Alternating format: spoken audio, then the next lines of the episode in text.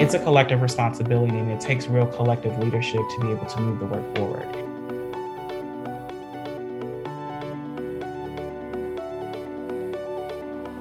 Hey everyone, welcome to Seen at Work, the podcast. It's the podcast where we highlight diversity and inclusion professionals and the work they're doing to help their fellow employees feel seen at work. I'm Natalia Eileen. I help build more diverse, more inclusive workplaces. And today I'm excited to bring to you a conversation I had with a fellow diversity and inclusion practitioner, Gary Davis. Gary Davis is the Diversity, Equity, and Inclusion Advisory Director at Greenhouse Software. He spends his time supporting clients in their diversity recruitment strategy, particularly leveraging data. And during our conversation, Gary and I dug deep into many of the different strategies recruiters and hiring managers can use to support their equitable processes. We spoke extensively about equity and the ways in which unbiasing our processes can really bring that forward. We have strategies in here. We have tactical examples of what people have done. And I think this podcast in particular will be really useful for anyone who's looking to support their recruitment process. So with that, I hope you enjoy this podcast as much as I did. All right, everyone, I'm here with Gary Davis, um, who is joining us here on the Seen at Work podcast. We're so lucky to have him and his expertise in in recruitment, and he'll be chatting all about the role of diversity, equity, and inclusion in recruitment. So excited to have you. Gary, how are you? I'm doing well. I'm excited to be here. How are you? Not bad, not bad. It's the start of a new year and feeling really excited and ready for all that's to come. So happy that you're you're one of the first that we're chatting with this year. This is an amazing way to kick off twenty twenty-one. Oh. And all of the interestingness of twenty twenty has come to a close, and so I'm just super excited to be here, super excited to have been asked, um, and you know, really looking forward just to having a conversation and just really kind of talking about the things that you and I both care about, um, and hopefully some things that others that may be listening will be interested in learning more about too. Totally. Thank you so much. Well, let's kick it off. Let's not, um, you know, keep people in suspense. I'm sure they're interested to know more about you, about uh, who you are, what work you've done in this space. If you can just share a little bit about yourself, I think that that's a great way to start.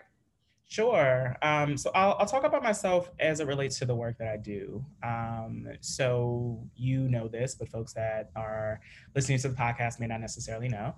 Um, I am a first generation college graduate and spent the last decade working to really improve access, opportunities, and outcomes for folks with similar backgrounds. Um, so originally from the Detroit area, have lived on the East Coast for the last ten years. Um, started my career in the college access nonprofit space. Um, so you and I, I believe, actually overlapped working at Teach for America. Um, that's where I w- would say I spent the bulk of my career and really grew as a leader toward really understanding, like, macro level, what are the barriers that um, preclude people from either experiencing higher education or perhaps even doing well in higher education when they're there. Um, and so moved on to graduate school at the University of Pennsylvania, really studying college access and higher education. Um, and to be clear, when I say higher education, I don't necessarily mean college or university. Um, it's pretty much any type of training, resource, exposure that folks receive once they complete um, high school. Um, and so again, wanted to really learn more around, like, what are the barriers that are in place, and then what can we be doing on a more systemic basis to really, uh, you know, disrupt and dismantle those things.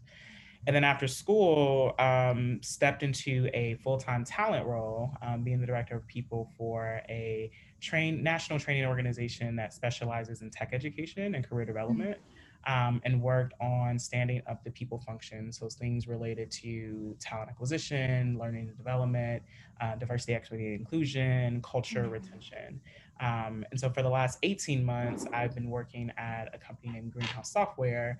And what we do is we're a recruiting software company. And so if you think about large brands like Lyft or, um, you know, GoDaddy, so to speak, um, you know, these, these major brands that we come into contact with every day, we are the software where if you are interested in applying to work at those companies, um, that you would be able to fill out your online application.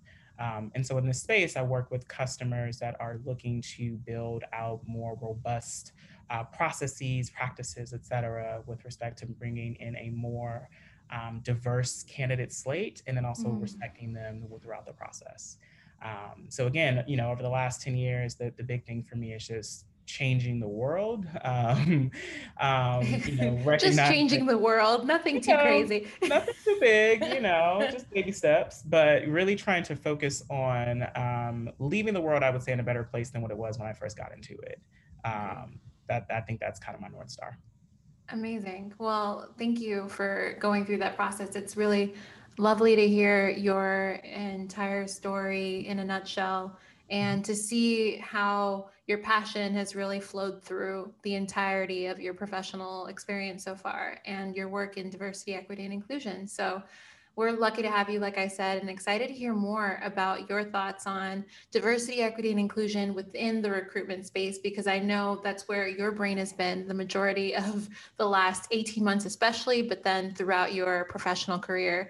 So would love to dig into that. I know that you've been doing a lot of thinking, and you and I have done some talking about uh, how people are always thinking about diversity recruitment, and especially now, since, you know, the the experiences of twenty twenty, more people are really thinking, okay, how do we do this? How do we how do we think through diversity recruitment? And I know that you have some thoughts around yeah. how diversity, equity, and inclusion should be integrated into recruitment. Yeah. Um, so I'd love to hear more from you if you want to dig right into that.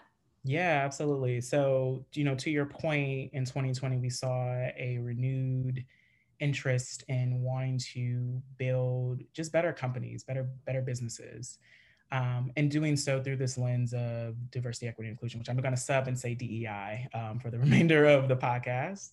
Um, and I think what's interesting about that is, you know, a lot of what happened outside of the workplace, especially in a world like COVID, where our home spaces are now our workspaces, we were really forced to just kind of confront um, everything, um, things that we may have elected to ignore, um, you know, over the last few years, perhaps over our lifetimes. And what I found to be really interesting was that we saw a lot of companies publicly come out and say, we are going to do better. We're, we are dissatisfied with where we are. We mm-hmm. are open to exploring new avenues to bring in um, more individuals from overlooked groups. Mm-hmm. Um, so whether that be folks that identify as people of color, women, folks that are neurodiverse, folks of different sexual orientations, um, different backgrounds of any type of, of sort.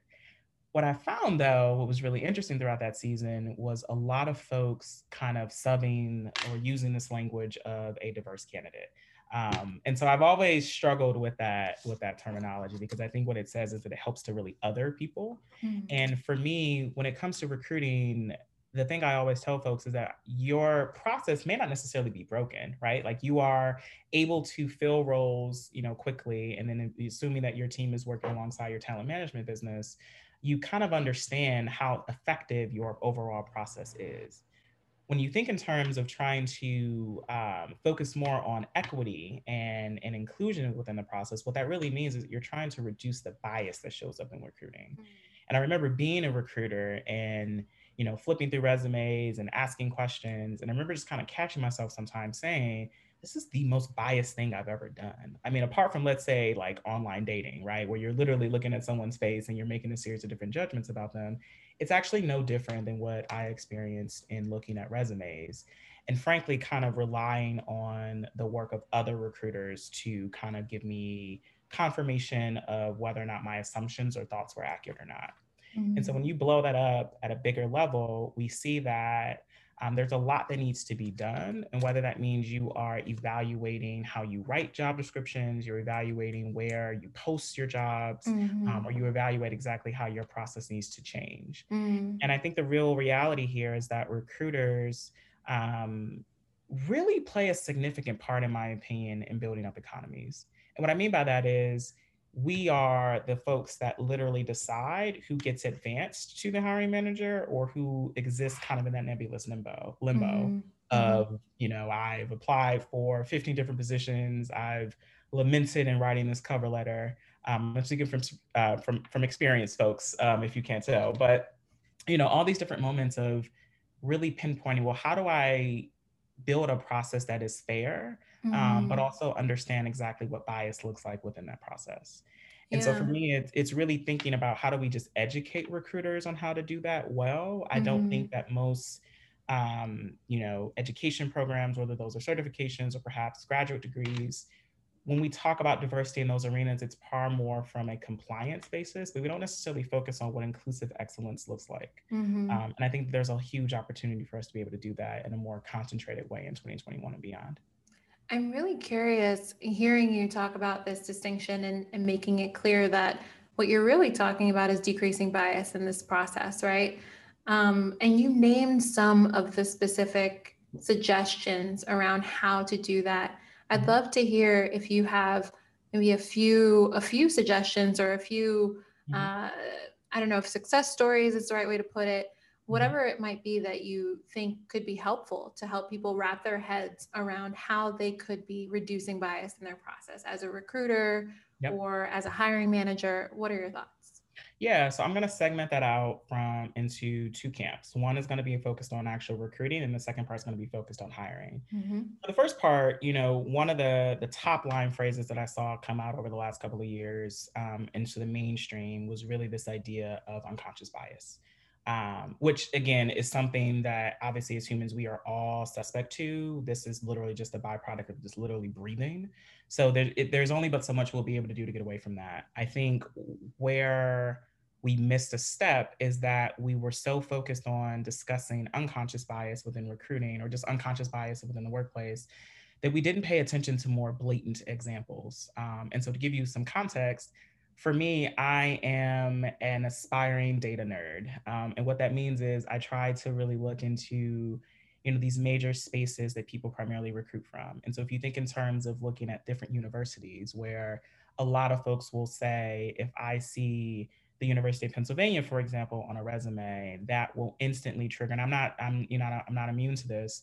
When I would see certain names, certain institutions, certain employers on a resume, I would make a series of different assumptions about that person's mm-hmm. uh, competence. I'd make a series of different assumptions about whether or not that person would be able to contribute to the business. Mm-hmm. And so with that in mind, um, we have to start paying attention to where those biases and assumptions come from.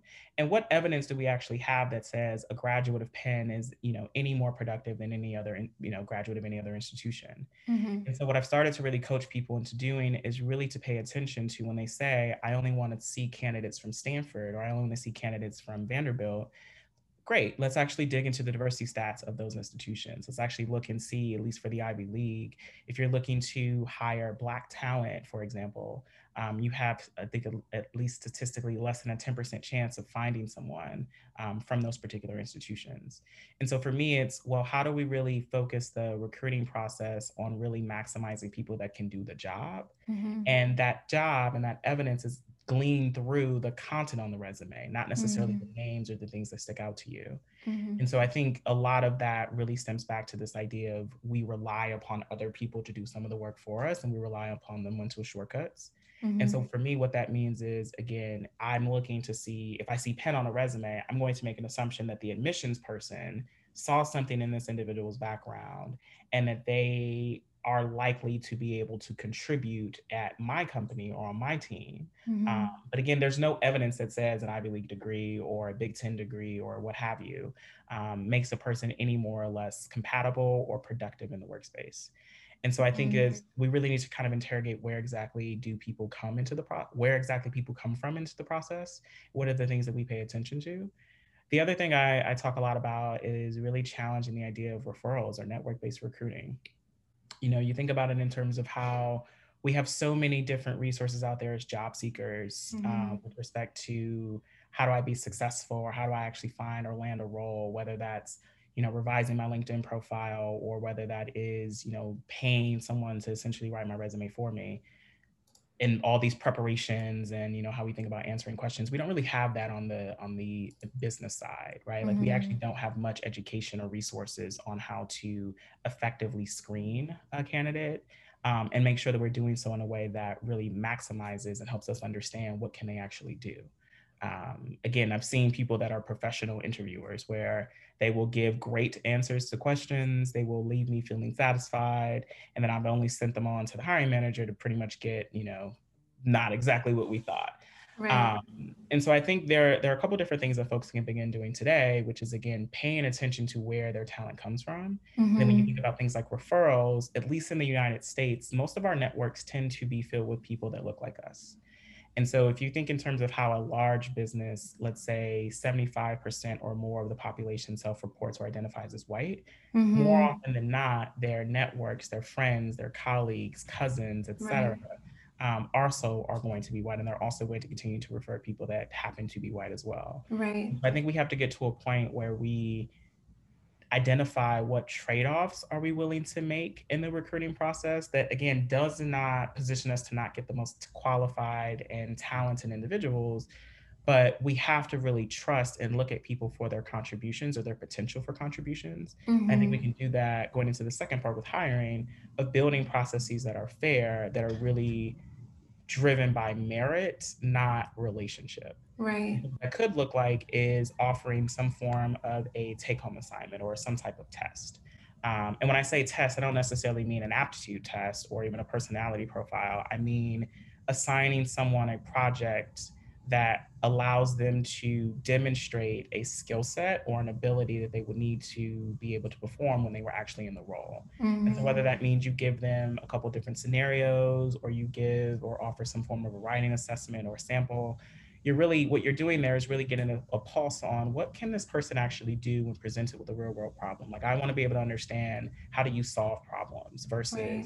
you know, how, how, delicate or how attractive, let's say, your resume or LinkedIn profile may look. Yeah. And so I think the, the big thing there is we have to move in a more structured decision-making world, realm. And what that means is we're focusing more on competencies. We're not necessarily looking or interviewing strictly by the resume or even the cover letter, but we identify what are the right attributes or competencies that we're going to use that we deem to be important for the role. We'll then design an interview process that allows us to really be able to test for that in a way that is fair, that is a way that really indexes on the, the talent and what the person's capable of producing versus, mm-hmm. you know, I like, oh, I see that you went to Michigan. I also went to Michigan. What dorm did you stay in? You know, all these different questions right. um, that really pepper our ability to really see a person in the, you know, agnostic of their skills and more focused on like how we actually like them and how we'll think we'll be able to collaborate with them. Yeah, and it's interesting because I know historically, I think a lot of companies, a lot of people have had the experience of, uh, you know, using the, those networks and really leaning into some preconceived notions about certain universities and schools, and even even certain companies that people have previously worked at, right? Will kind of trigger this, oh, they must be amazing. I know um, when we talk to recruiters, we're often sharing specifically, you know, these are the biases that often come up within the hiring process. I, you named, I think yeah. it was like the halo effect, right? Where you see something and it's like, oh, they must be awesome. Or yeah. affinity bias, which yeah. is they're a lot like me. We should have them on here because they're so much like me. Exactly. Do you think that we should be spending more time mm-hmm. um, reviewing the different kinds, or at least alerting people to the different kinds of unconscious biases that we all harbor, especially recruiters and people within the recruitment and hiring process? Do you think that's something that that people should be really pushing for within their companies? Absolutely. And I think we have to think about it in terms of real life examples. Um, and so for me, it's it's one thing to sort of show a diagram of what the different definitions are, but I think mm-hmm. we have to focus on what that looks like in real time. Mm-hmm. And so when you are on an interviewing team and you are, let's say, in that final roundup phase where you're deciding, you know, who are we going to move forward with? Who are we going to, you know, not extend an offer to? Who are we just going to outright reject? Mm-hmm. I think we have to get to a space in which we're able to kind of ask those questions in real time. And I think that really stems back to our abilities to really give feedback to our peers, right? Um, which oftentimes is largely associated with like our ability to be and build relationships with them. And so I think the the the challenge for me there is like, yes, I definitely want to be able to educate people on halo effect, recency bias, all these different forms.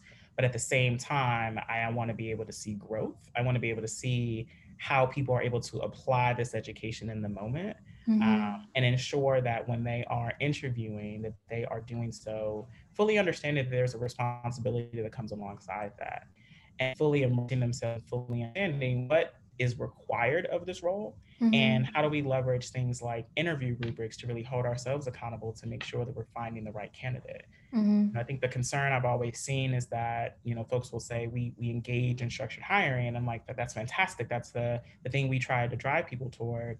But then when you ask the question of, well, what standards do you have with respect to capturing your evidence? Mm-hmm. Um, if you're just giving like a, a yes with no context, or you're giving a no with no context, mm-hmm. you know, as a recruiter, I go back and wonder, well, what exactly happened in this conversation, and how do we ensure that when we talk to candidates, you know, we're able to really evaluate them fairly and consistently against those attributes or against those competencies, and ensure that those different biases are not in fact impacting or influencing the ways in which we are communicating with candidates. Because, you know, for me, the big piece is talent acquisition, yes, is a huge part of it.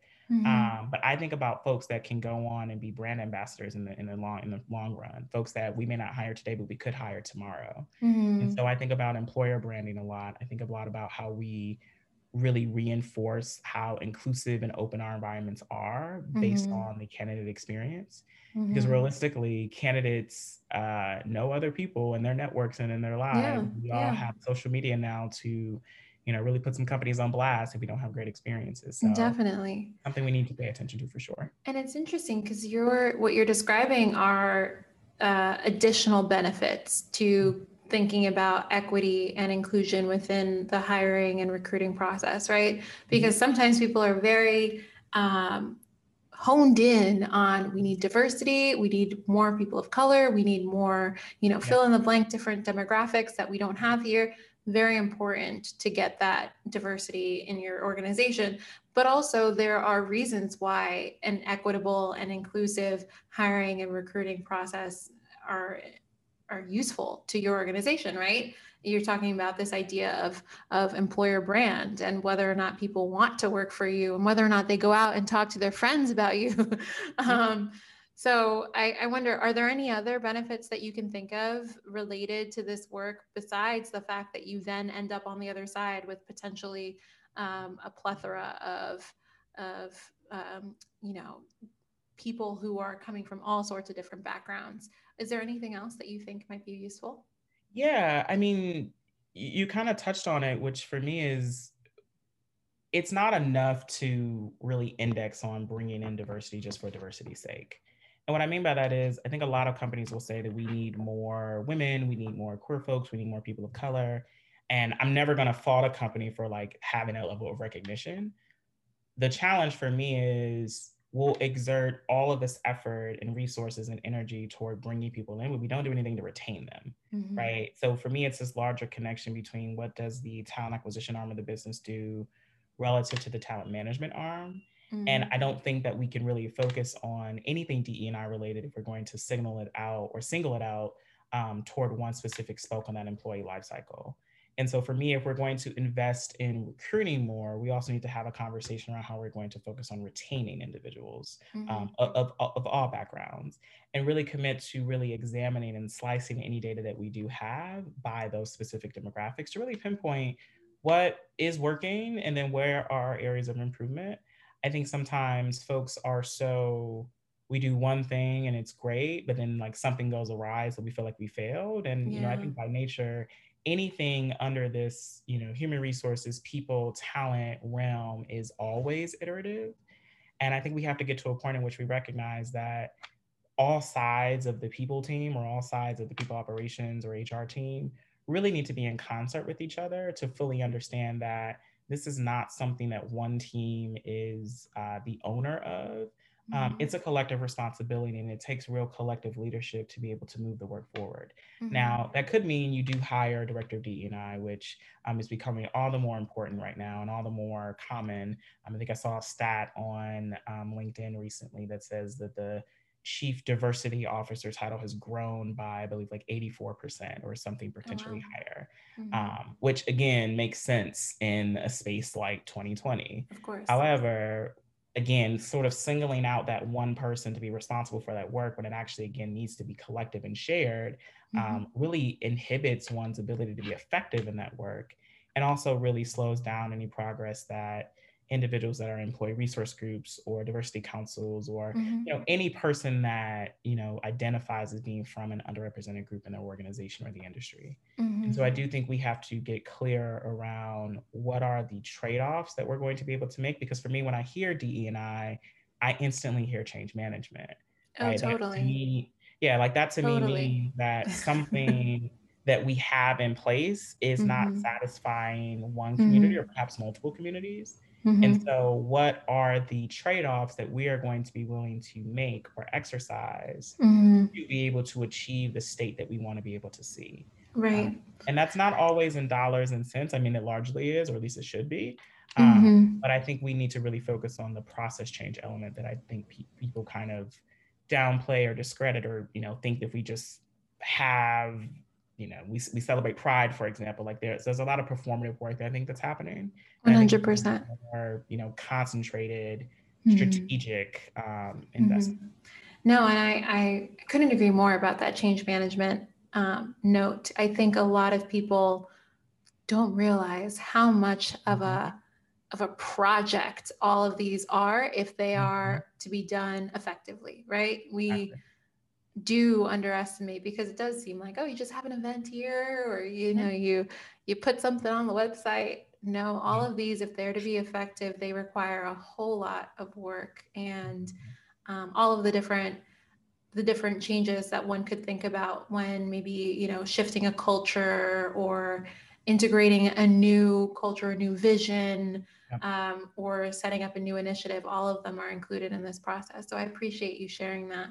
And you kind of started touching on this, but as you're digging into recruitment and hiring in particular, and thinking about D E I in those spaces and debiasing a lot of that work and those processes, what challenges do people consistently run into? It sounds like there's a potential challenge in what you just shared around the lack of kind of cohesion, right? Or people thinking, we did recruitment, look, we got all these people, and then not supporting them with any inclusive practices internally. What other challenges do people typically experience, especially while trying to debias their hiring process or recruitment process? That's a great question. Um, I think recognizing that it is all in work. Um, and that there are, yes, there are some some low-hanging fruit and some short-term wins, mm-hmm. but I'm not sure if people really, again, going back to the change management part, are content with learning a new system or a process or just a new approach. Mm-hmm. Um, so oftentimes I'm hit with this question of where exactly do we get started? Like, we are very early into our journey. We, you know, may not even necessarily know what we're going to get started with or what area we're going to kind of uh, invest in first. Which I think is common. And I think, you know, yeah. the humility that it takes to be able to vocalize that is, is huge. And I think that that needs to be acknowledged. But I also find that people will kind of stay into that space for longer mm. than what they need to do. And I think people are just trying to figure out, like, what's not only what is step one, but like, what is step thirty-four, right? Mm-hmm, mm-hmm. Here's the reality. There is no road path toward achieving this, because again, it's people related, right? So we have to think about this in terms of what will this mean for my company, or what will this mean for my team? For me, where I encourage people to really get started is, like, do some personal work, really understand like who you are as a lead, who are you as a leader, or who are you as a manager? And what experiences or individuals have influenced your present state? When you think in terms of adding on a question about the backgrounds of the people or the experiences that have so, you know, so importantly impacted you, um, how diverse were those individuals? Where, what background did they come from? Think about your own present social network. So if you were asked to refer someone for an opportunity, do you instantly think of someone that looks like you, right? And let's be honest, at least in the United States, this is really tricky, because we are living off of the vestiges of legal discrimination in this country and legal segregation in this country. And so based on that, we're still navigating residential segregation. We're still navigating segregated school systems. We're still navigating um, occupational segregation. And so all that considered, there's a lot that we have to sort of battle against um, on an individual basis and also on a macro basis. Mm-hmm. But I think the big picture here is really figuring out what can I actually control? Um, and then how exactly do I bring others along with me? Mm-hmm. Um, and so for me, it goes back to this idea of like, let's focus on relationship building first, because we actually we can, no one can do all this work uh, alone. Um, you actually need a coalition of individuals that are just as committed and just as bought in. But I think we need to kind of peel a layer of the onion back and focus on what sacrifices or what compromises are we actually willing to make? And then what milestones can we begin to kind of put in place? So whether that means we're trying to say, by twenty twenty-five, we want, um, you know, equal representation by genders or across different genders. Um, what exactly is that pathway toward getting there? I think mm-hmm. people place these goals out. And again, I'm excited that people are having goals, but of when course. You kind of ask those deeper questions, like, okay, well, how exactly are you going to get there? Um, folks aren't quite sure. And mm-hmm. I think one of the ways to get there is to really examine your current process. So I oftentimes get hit with folks that ask the question of, can you recommend any diverse job boards that quote unquote mm-hmm. will cater toward individuals from overlooked or underrepresented groups? Mm-hmm. And I push back on that because my big question is, well, how, what evidence do you have that the groups that you are targeting or looking for aren't actually currently applying to your jobs? Um, and I mean, as I don't know if folks probably won't be able to hear this, but I'm a Black man um, and a Black gay man. And so I've never really found a job on specific portals that cater to both of those identities. I usually find jobs on LinkedIn, or I usually find jobs directly on the careers website. Mm-hmm. And so with that in mind, we have to really dig into, well, where are people coming from in our process? Um, and how and when and why are we Uh, removing them from our process? Like, where are we, where and why are we dispositioning people? Mm-hmm. And that's also focused on how things like referrals, again, um, right. we believe in them. I think in the H R space, we talk about how referrals are, you know, the most effective way toward bringing in a candidate to the organization. But again, when we add that layer of equity on top of it and that layer of diversity on top of it, we don't mm-hmm. really focus on, or we, we we choose to, I would say, ignore the fact that people of different backgrounds make it a little further along in the process relative to others. Mm-hmm. And I think the the last piece for me on that aspect of the recruiting piece is like, mm-hmm. we just need to do direct outreach, right? Like we need to like specifically source mm-hmm. um, for individuals that we are looking for. And I think that you can do that using different Boolean search strings. If your company uses LinkedIn Recruiter, um, if your company uses um, even just baseline things like Intello or just mm-hmm. a, a navigated search, where you're just looking for people that satisfy the requirements for the position, mm-hmm. yet still based on their affinity or based on their identities, happen to be a member of a community that's underrepresented. Yeah. And I think the other part is just, you know, we really need to push back on this idea of what qualified means. Um, oftentimes I see this idea of, or the, the, this phrase, we specialize in uh, supporting or sourcing Quali- qualified diverse talent or diverse qualified talent, which to me is like, well, why would any talent that is applying for a job, like why wouldn't they be qualified? Like, why do we need to basically qualify diversity? Why can't we just say that this audience of people mm-hmm. um, is in a position to be competitive for a role, but we have to really get through that mental block of a person that is a person of color or, mm-hmm. or someone that mm-hmm. identifies as a woman is in any way less capable or in any right, way less qualified right. than someone else. Right. I think what you're describing, um, and I hear it often, um, and I it, it really is the kind of thing where we we push back on around, we're not going to change our standards just to get more diversity. Mm-hmm. And it's like, you don't have to, and that's not yeah. what we're talking about. No here. One's asked you that. Exactly. And that's, I think, what you're talking about, right? Where it's like, that shift in mindset where some people are coming in with that. And we need to make sure that we're talking about this in terms of it being not about that, but about finding the people who are there, who are, are going to be great for your organization. So I think there's been a lot that anyone coming to this podcast, whether they're in recruitment or, you know, a people leader who is growing a team, I think there's a lot that you've offered that they will be able to take from this and really run with. I wonder if you have any specific advice, though, for those who are really tasked with the diversity, equity, and inclusion initiatives within these organizations, whether they're working closely with the recruitment teams or with the hiring managers or with the people leaders. What do you say to those D E I professionals? Sure. So let's, I'm going to go back again and segment this out by the recruiting function and the hiring function mm-hmm. um, based on the D E and I components. I'm going to start with inclusion first, because I always recommend starting there. Again, I think it's paying attention to how we are inviting different individuals into our process. Um, and so again, we talked about this idea of people paying attention toward things like institutional prestige, or perhaps even the previous employer or the industry. You can actually turn that on its head. And so what I've done is pull together guidance from um, the college scorecard through the federal government, where you can actually see the racial backgrounds or breakdowns of each institution that's listed there. And what I did is I looked also at the U S News World and Report university rankings of the top thirty in the United States, and basically show folks like, hey, you want to recruit from, probably shouldn't say names, but like if you want to recruit from certain institutions, um, here is the spread of what those student populations look like. And I would argue that the alumni populations probably look somewhat comparable. Um, mm-hmm. And I think starting there kind of really pushes this needle around, well, what, where are we finding our talent from, and how exactly do we know that our process is as, you know, bias light or as inclusive as possible? Mm-hmm. I think the other piece is, you know, adding components even on the hiring side around using a structured process. So again, making sure that you are um, not just sort of getting into a conversation with a candidate and asking them to read you or run you through their resume. Like, that's not substantive.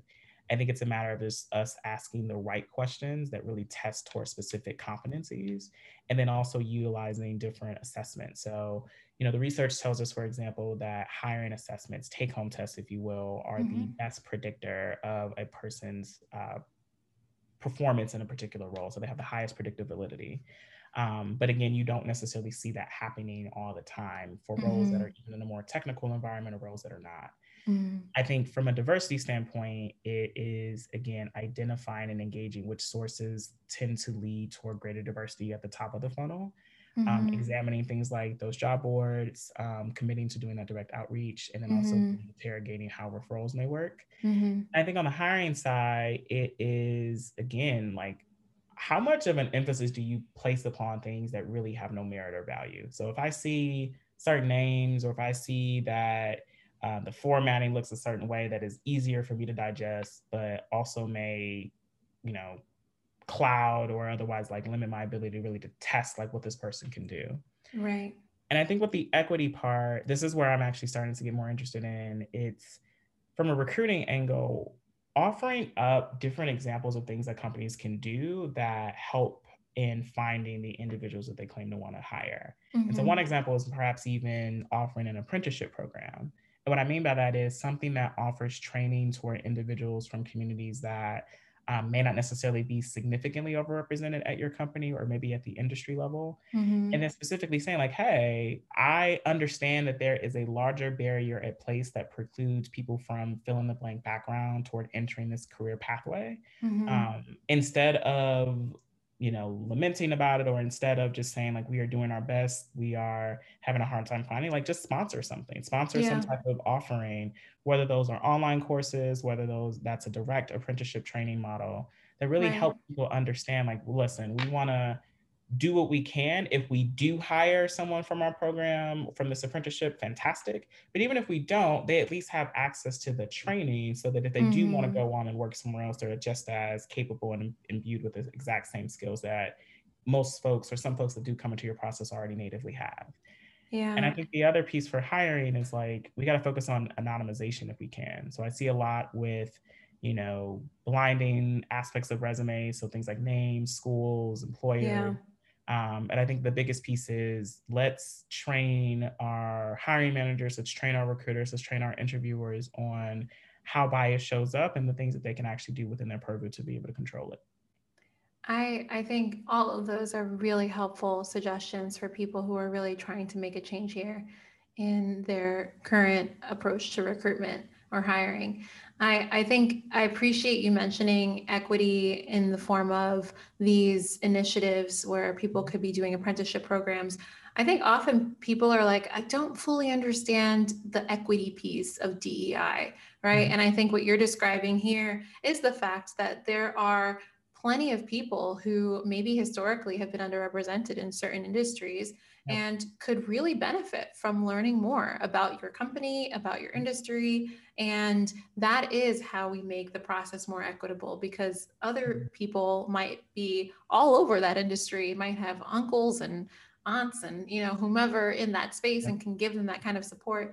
So I appreciate you naming that, because I think that's another area that I, I don't think we touched on until now that yeah. people could be really leaning into.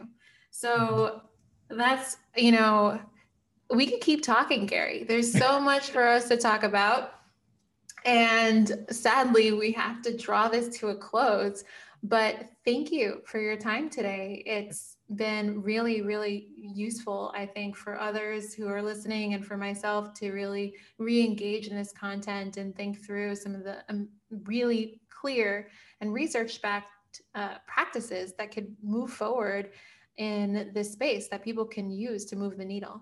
So thank you for being here, Gary. Of course. Thank you for having me. This was a great conversation. And I think the big takeaway for me is there is no start, stop point for anything D E and I related. No. Um, I think we need to expand this, of course, starting with recruiting, but it needs to expand this across the employer, entire employee lifecycle. So um, I'm super excited to, again, have had the opportunity. And I just want to shout you out for all the amazing work that you're doing in this space with this podcast and your work.